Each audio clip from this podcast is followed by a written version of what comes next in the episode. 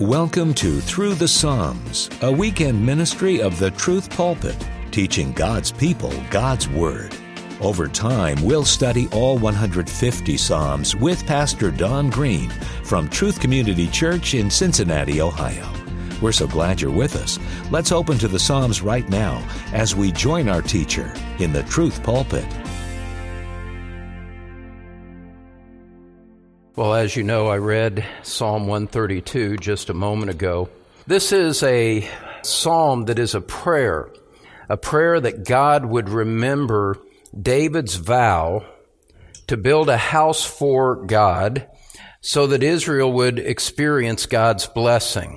It's calling God to remember what he has said in the past and act upon it in the present in order to secure their blessing in the future. Now, this psalm enters us into the final triad of the songs of ascent. And we remember that the songs of ascent were sung as the pilgrims, the Jewish people, were going up to Jerusalem for the annual feasts. And so this is a psalm that they would have sung often over the years. And the point of this psalm is this.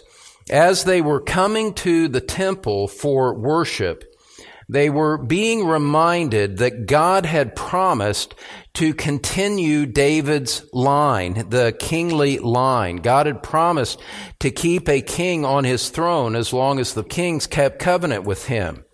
It was a reminder that Jerusalem would be the dwelling place of God and that one day the Messiah would appear.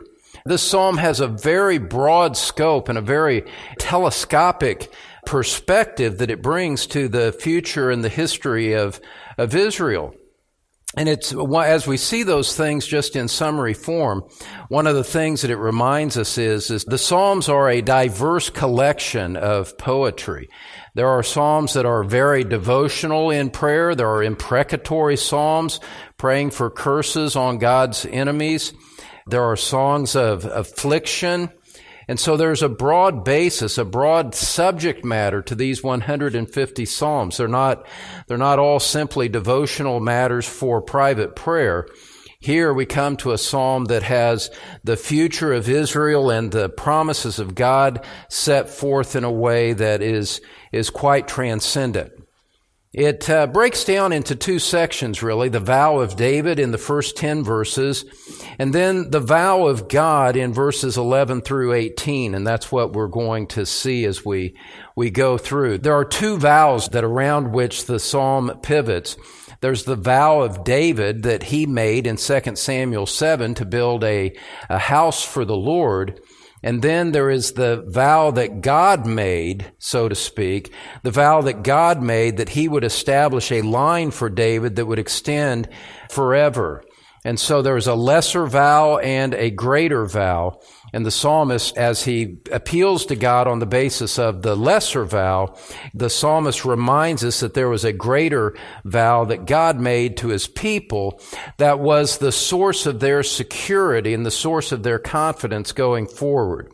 So we're going to go through this psalm this evening and and uh, trust the Spirit of God to bless us, to sanctify us, and to edify us as we do. As the psalm opens, the psalmist calls to mind the history of David as a basis for his present prayer. Again, he looks to the past, prays in the present, and God extends things into the future. Look at verse 1 with me, where he says, Remember, O Lord, on David's behalf, all his affliction. He's appealing to God to remember something about David.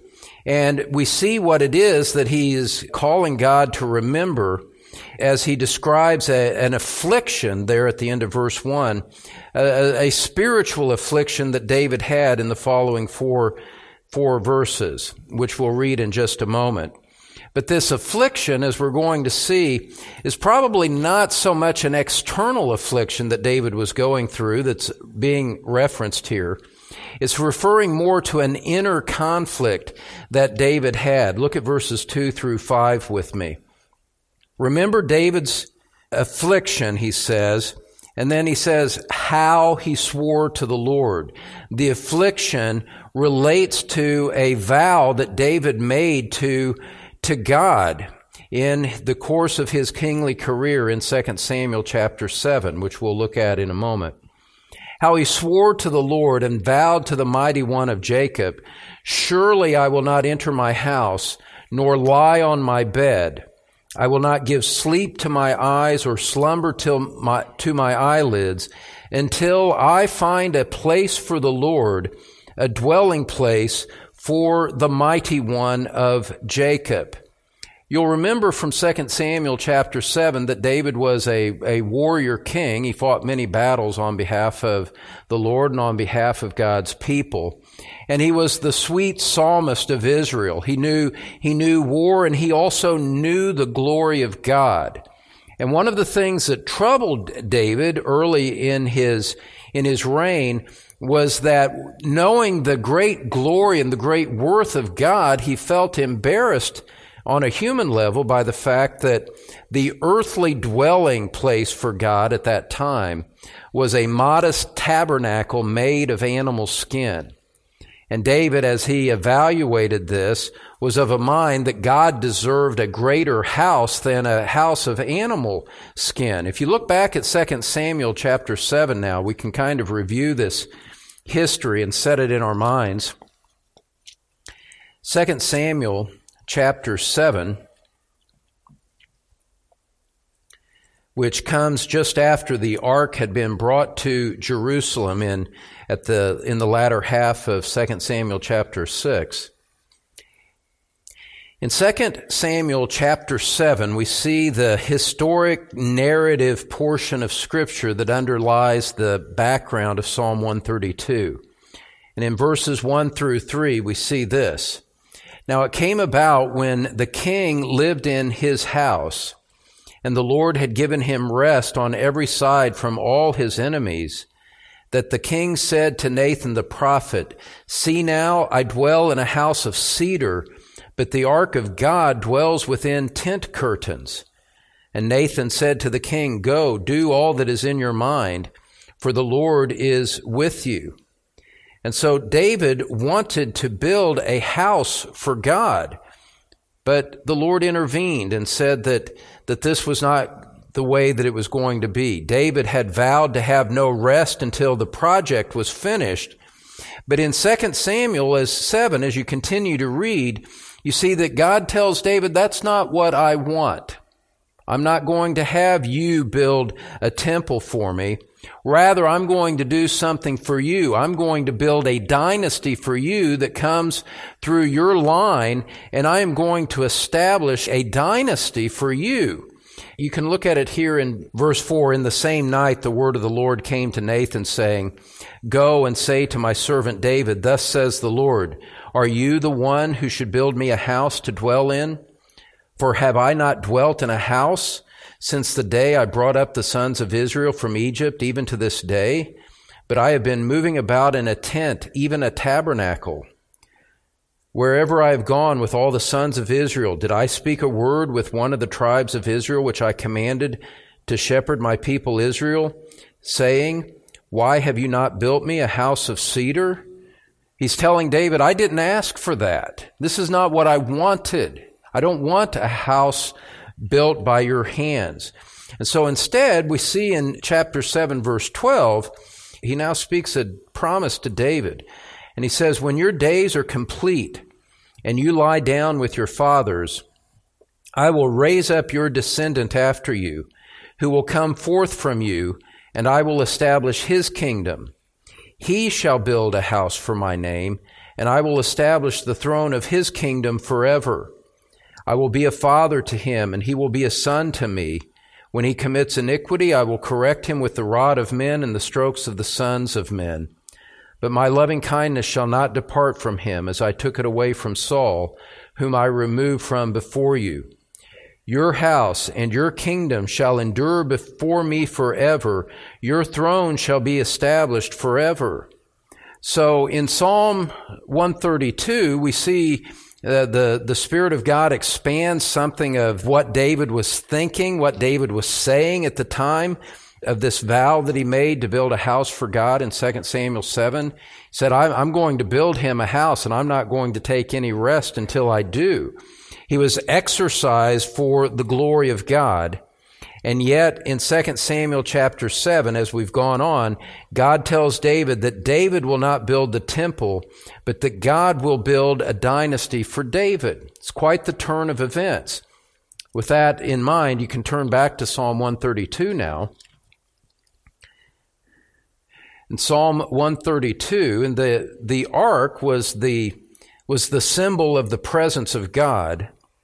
And this next section in verses 6 through 8 refer to, refer to the ark and the dwelling place that would one day be built for it. In verse 6, the people are saying, Behold, we heard of it in Ephrathah.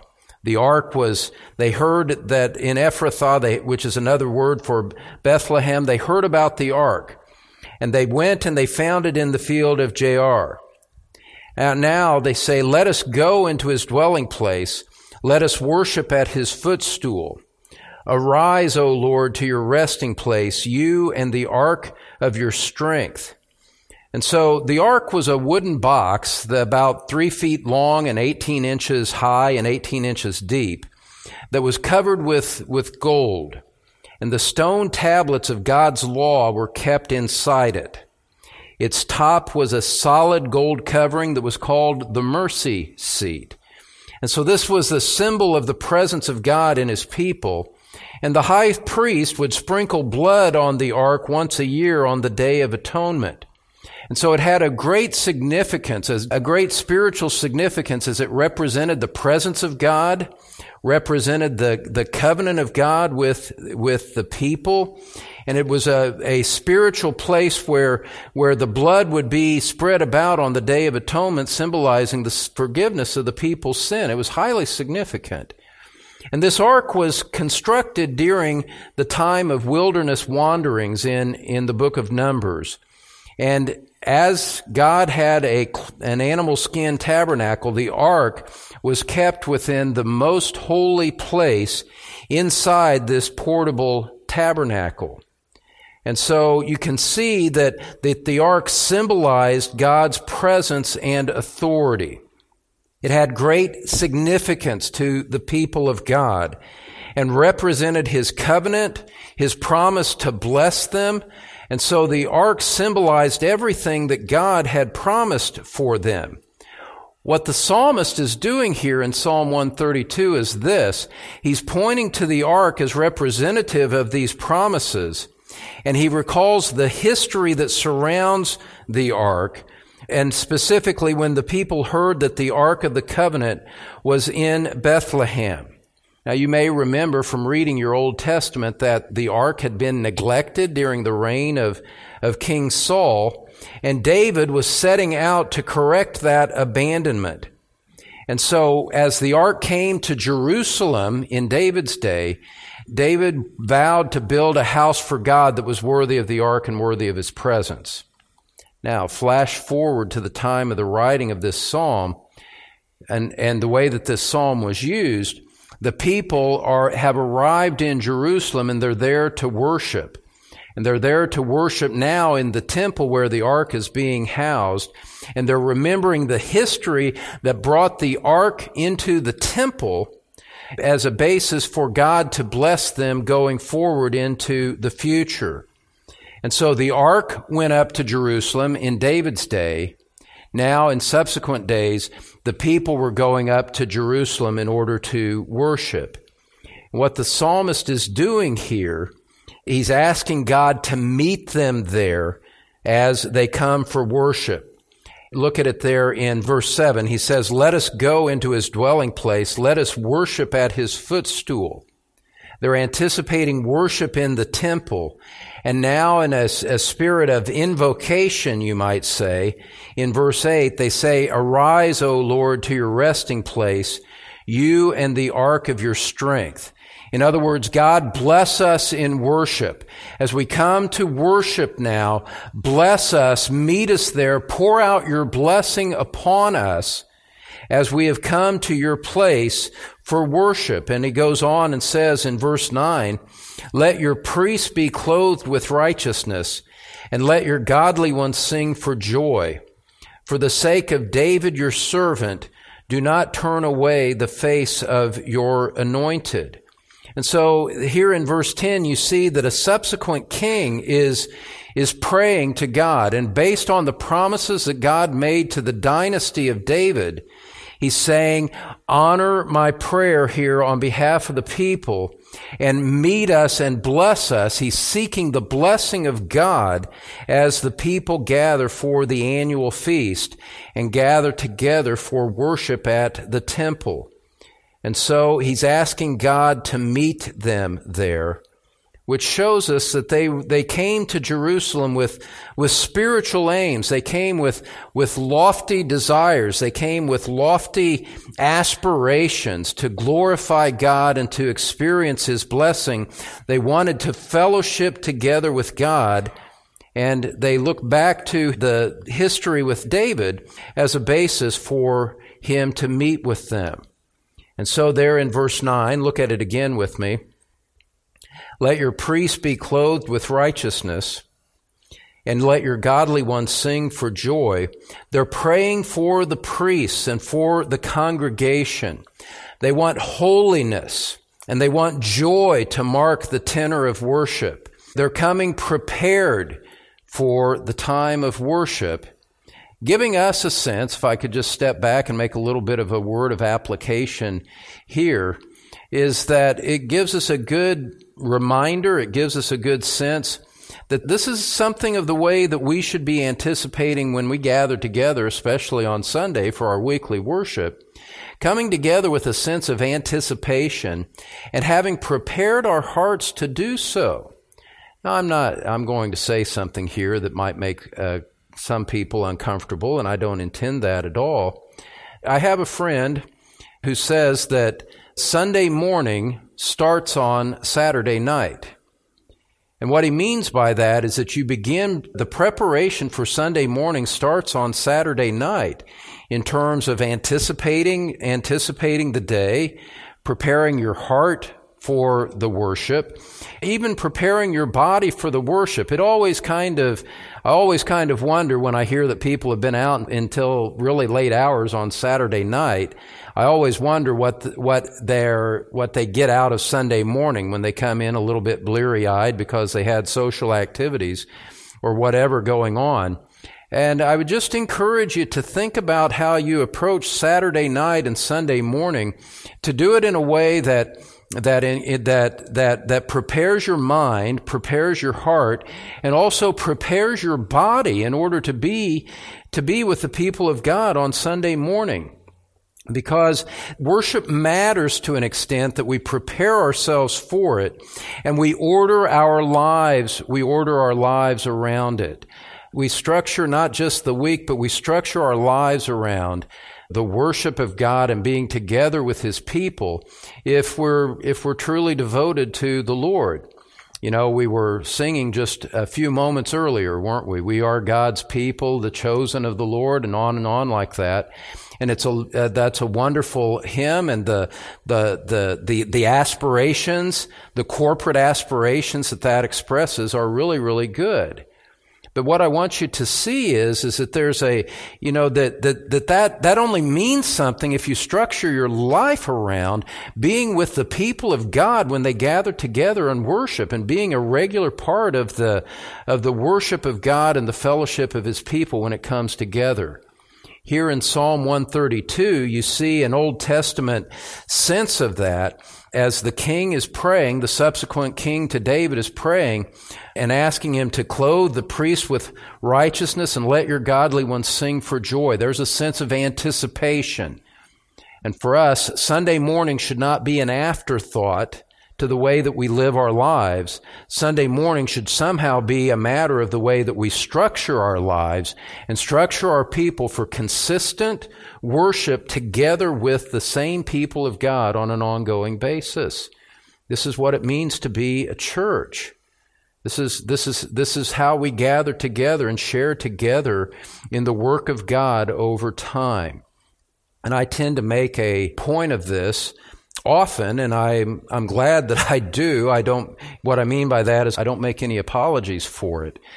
Because the benefit of life in the body of Christ, beloved, The benefit of, of belonging to a church is found in consistent participation over time and being there on a, on a regular basis, week after week after week, as the people of God gather together.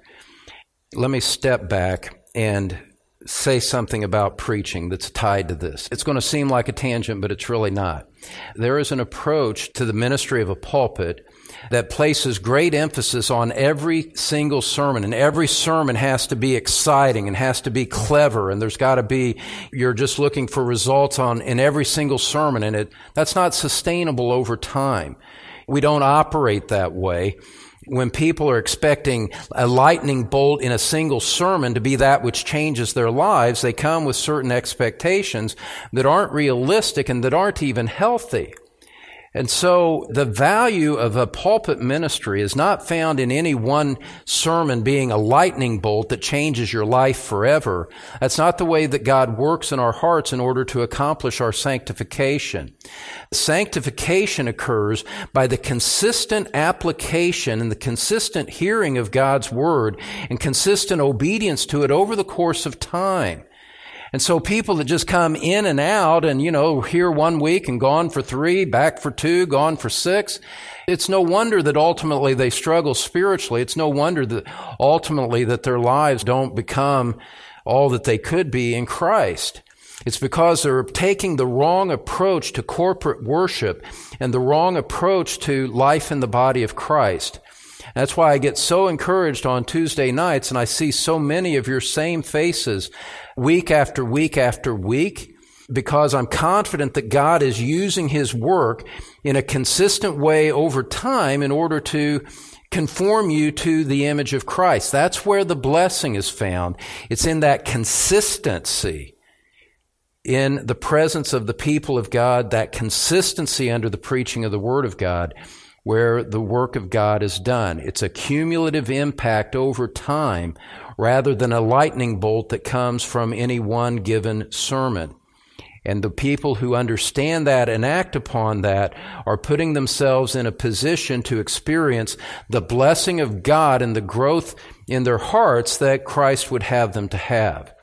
And so it's just very important for us to understand the, the priority that worship takes and you see the priority being expressed in Psalm 132 as the king leads the people and prays for the blessing of God before they gather in the temple.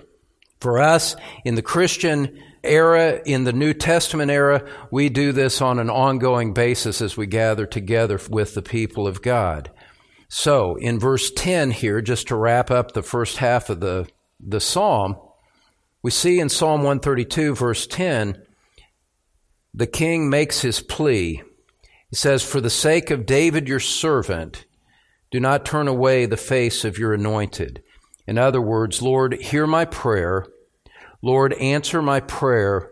Bless our worship with joy and holiness in a way that pleases you, that we fellowship together and that we know your blessing from having gathered together in the worship of, of God. And so, that sets the stage for the Lord's response in the remainder of the psalm. Here's our second point the vow of God. The vow of God. We saw in the first 10 verses the vow of David and the, the implications that followed on, on the heels of that in subsequent generations. Now, here in the second half, we see the vow of God. And what we see in the second half is we see God, in a sense, changing the subject or pivoting to something different. God now rehearses his own vow about David. Look at verse 11. Let's just step back to verse 2 for a moment to see the contrast here. In Psalm 132, verse 2, David swore to the Lord and vowed to the mighty one of Jacob. Now, as we come to verse 11, we find in the words of the Lord being recorded, and we, we're seeing the vow that the Lord Himself made. In verse 11, the Lord has sworn to David a truth from which he will not turn back. Of the fruit of your body I will set upon your throne. So just as David had resolved to build a temple, God here is reminding and responding that he has resolved to build David's dynasty and the city of Jerusalem. In other words, what's happening here is really wonderful to see. The reigning king at the time comes and says, God, bless our worship, bless our priests, and clothe them with righteousness as we sing for joy. God is, is saying, I will bless you far beyond what the nature of your prayer is.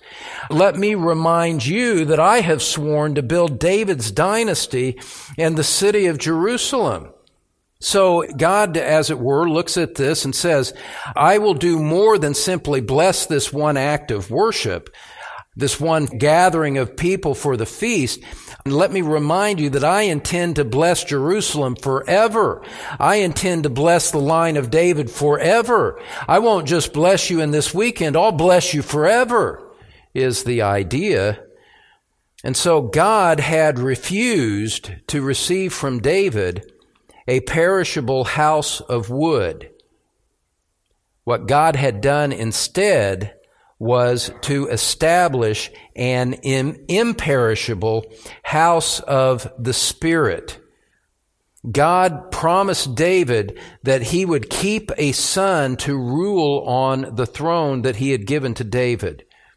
And the implications of this promise are this, is that God would keep David's successors on the throne as long as they were faithful to the covenant. And the longer term promise that, again, this just kind of telescopes out in a remarkable way. The longer term promise that we saw in that text that we read earlier is that God would one day send the Messiah who alone would perform all the requirements of his law and thus would rule forever. In fact, let's go back to 2 Samuel 7 so I can emphasize that with you again so that you can see this as David responded to God's promise in verse 18, 2 Samuel verse 18, David understood at the time that God just made him a promise that had massive long term implications. In verse 18, David the king went in and sat before the Lord, and he said in utter humility, he was overwhelmed at what God had just said to him. He says, Who am I, O Lord God? And what is my house that you have brought me this far? And yet this was insignificant in your eyes, O Lord God. For you have spoken also of the house of your servant concerning the distant future. David knew that God's promise that he had just made was not for one or two generations. This was something that had distant future implications. And this is the custom of man, O Lord God. Verse 20. Again, what more can David say to you? For you know your servant, O Lord God. For the sake of your word and according to your own heart, you have done all this greatness to let your servant know. For this reason you are great, O Lord God, for there is none like you, and there is no God beside you, according to all that we have heard with our ears. And what one nation on the earth is like your people Israel, whom God went to redeem for himself as a people, and to make a name for himself, and to do a great thing for you, and awesome things for your land, before your people whom you have redeemed for yourself from Egypt, from nations and their God. For you have established for yourself your people Israel as your own people forever, and you, O Lord, have become their God. Now, therefore, O Lord God, the word that you have spoken concerning your servant and his house, confirm it forever, and do as you have spoken that your name may be magnified forever by saying, The Lord of hosts is God over Israel, and may the house of your servant David be established before you. For you, O Lord of hosts, the God of Israel, have made a revelation to your servant, saying, I will build you a house. Therefore your servant has found courage to pray this prayer to you. Now, O Lord God, You are God, and your words are truth, and you have promised this good thing to your servant. Now, therefore, may it please you to bless the house of your servant, that it may continue forever before you. For you, O Lord God, have spoken, and with your blessing may the house of your servant be blessed forever. David, at the time when God made the promise, responds with this long term recognition of the blessing of God upon the house of Israel. God, here in Psalm 132, is picking up on that promise and reminding the people of it, as it were, reminding the people of what it was that he had promised to David. Look at it again there in verse 11 with me. With that background, we see something of the, the, the greater significance of it. The Lord has sworn to David a truth from which he will not turn back of the fruit of your body I will set upon your throne. You could say that this is an Old Testament version for Israel of Philippians 1 6, for in the New Testament, where the Lord says that He will complete the work that He has begun in us. God is saying here to his people in the Old Testament, I am still at work. I am going to continue the work that I have begun. You can draw great courage from my promise. And so he goes on and expands in verse 12 there in Psalm 132. If your sons will keep my covenant and my testimony which I will teach them, their sons also shall sit upon your throne forever. You see that forever, the long term promise of God. And what this teaches us is this, is that in this psalm, in Psalm 132 and in 2 Samuel chapter 7, because of the long term nature of the promise, we see that God ultimately is looking even beyond David's human descendants to the coming of Christ himself. The greater son of David is the ultimate fulfillment of this promise that God has made. And so it's not simply that, that God would, would bless Jerusalem. It's not simply that God would give them a promise about a city or about a temple or even about a human dynasty. The ultimate fulfillment of the promise of God would come in the person of his greater son, the, the Lord Jesus Christ. And you can read about this as you continue on in the following verses in Psalm 132. Look at verse 13 with me. For the Lord has chosen Zion. In other words, there's this long term promise to Israel that is grounded on the fact of what the Lord has done. This long term promise is in effect because the Lord has chosen Zion, the city of Jerusalem, in other words, he has desired it for his habitation. Verse 14, This is my resting place forever. Here I will dwell, for I have desired it. Now, notice what happens here. Go back to verse 8, where the, the king who is praying says, Arise, O Lord, to your resting place, you and the ark of your strength. He has the temple in mind, and he has this gathering for worship in mind. It's, it's a more narrow focus. God takes that prayer and expands it infinitely, expands it, you know, geometrically, exponentially, and says, as he starts to talk about the city of Zion, he says, This is my resting place forever. I will dwell here, for I have desired it. In other words, his answer to the prayer goes beyond the petition that was made in the first half of, of the psalm. What he is saying is this, is that God had chosen the city of Jerusalem to be the place where his chosen kings would reign. In Jerusalem was the temple where his presence was manifested in Old Testament times. When Christ came, the key events of Christ's life happened in the city of Jerusalem. One day, still future to us, Jesus Christ will return from heaven and will reign on earth from Jerusalem. You see, the, that wrapped up in the concept of biblical Jerusalem is the, is the fulfillment of all of the promises that God made to his people. And God is reaffirming those promises as we read here in Psalm 132. These verses are addressing more than the immediate situation. They are pointing us to the coming of Messiah and the coming throne of Him. God is speaking of His resting place. He will dwell there.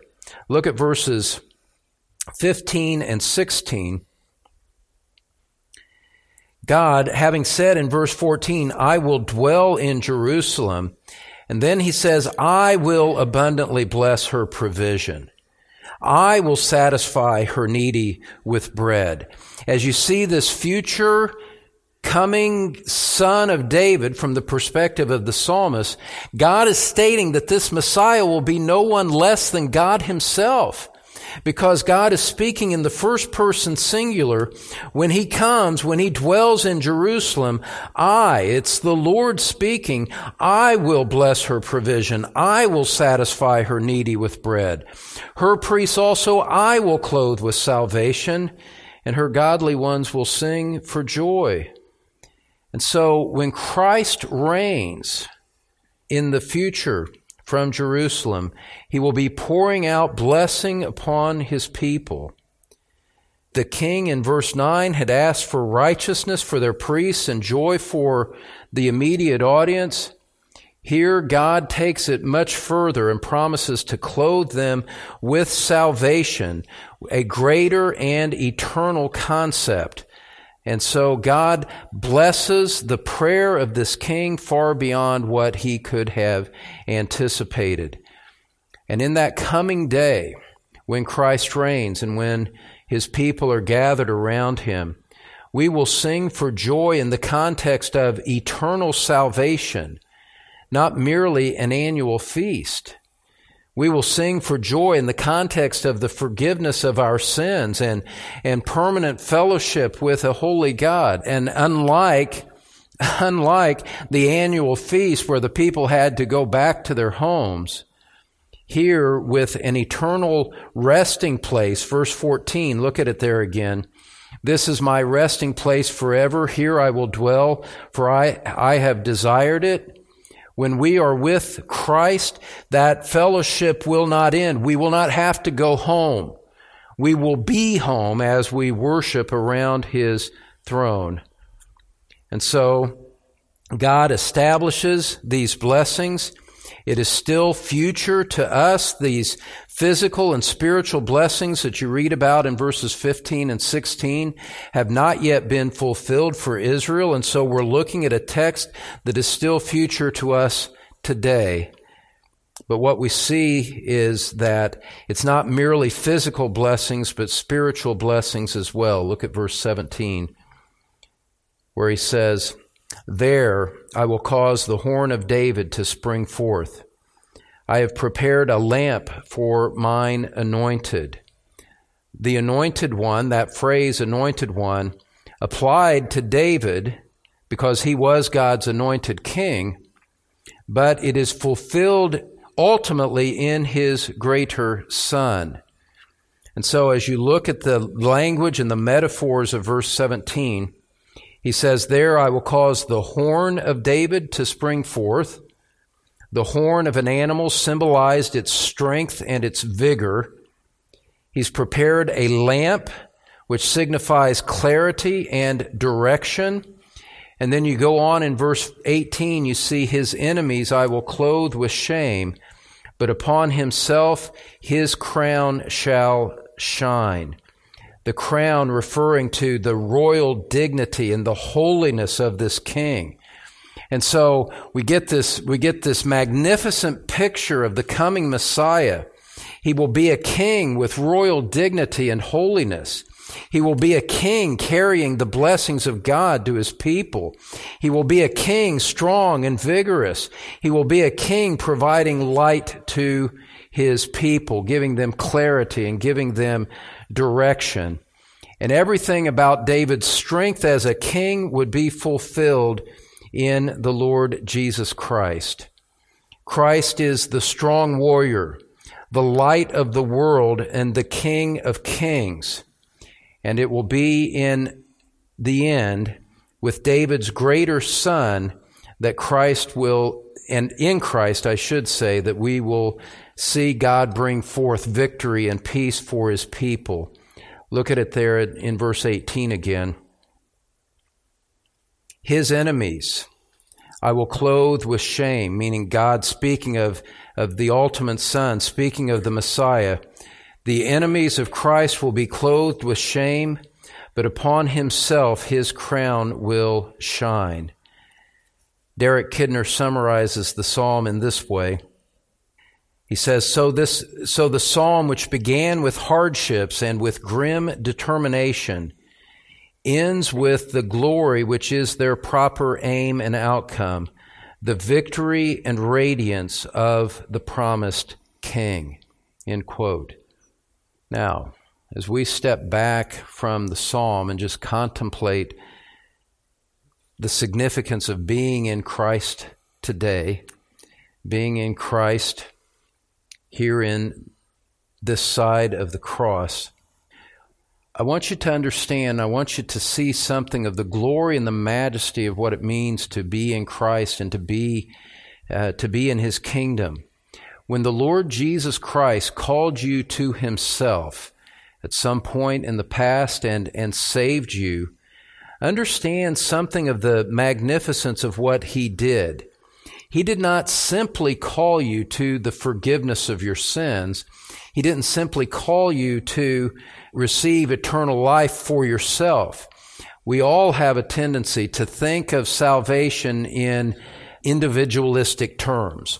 What it means for me personally, what it means for me individually. And, you know, there's a sense in which all of that is true, but there is a much bigger perspective that we ought to have on the nature of salvation. When Christ called you to himself, he called you to enter into his kingdom. He called you to enter into a plan of God which was established before the foundation of the world, Ephesians chapter 1, but also a plan of God that has been carried out in time and is being executed over the course of millennia. These promises were made to David some 3,000 years ago. They are still in effect. God's greater son is still going to come. He is going to reign from the throne of David in Jerusalem.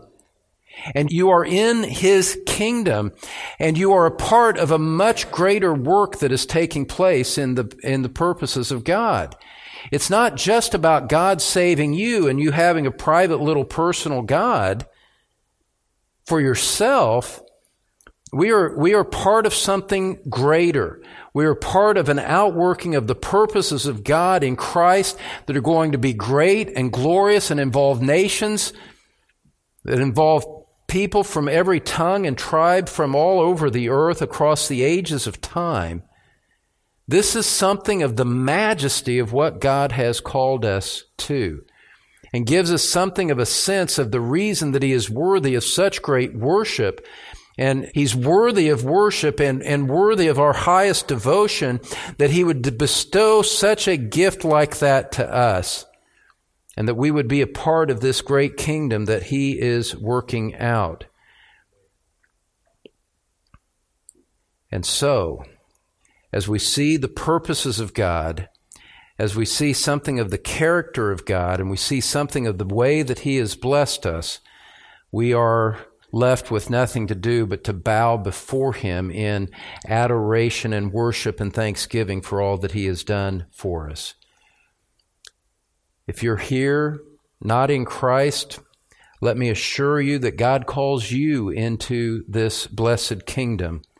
He is a gracious King as shown in the work of Christ that secured salvation for his people with his shed blood at the cross. He is a gracious king calling you to participate in this worship, calling you to come to Christ, calling you to enter into his kingdom. Jesus said, Repent and believe in the gospel, for the kingdom of heaven is at hand. When, when God comes to us through his word, the kingdom is right there, right at hand as he calls upon you to receive Christ and believe. Have you done so? Let's pray together. Gracious Father, we bow before you in the majesty of the work that you have done.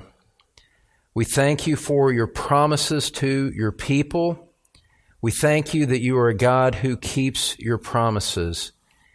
And if you have promised a son to David who will one day reign from Jerusalem as king, then that promise will most certainly be fulfilled. And we look forward to that great and coming day when Christ is reigning from earth, receiving the glory that is his due. We pray, Father, that you would prepare us for that day.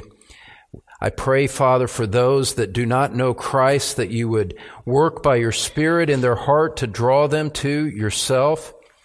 And Father, as we gather together on a, on an ongoing basis as the people of God, Father, we, I pray that you would mark this church, this congregation by, by those who love you, who are devoted to faithfulness, to worship, and Father, who, who prepare on an ongoing, consistent basis to, to be in your presence and to give you the worship that you deserve from hearts that have been prepared, ready to give you the honor and praise, which is your rightful claim from our lives. So we commit these things to you with gratitude for your kindness to us. In Jesus' name, amen. Well, friend, thank you for joining us on Through the Psalms. Did you know that we also offer a daily podcast? It's a shorter format that is a perfect companion for you as you start your day, drive to work, or maybe have your workout on your treadmill. You can find that daily podcast at thetruthpulpit.com. Thanks, Don. And friend, Through the Psalms is a weekend ministry of the Truth Pulpit. Be sure to join us next week for our study as Don continues teaching God's people God's Word. This message is copyrighted by Don Green, all rights reserved.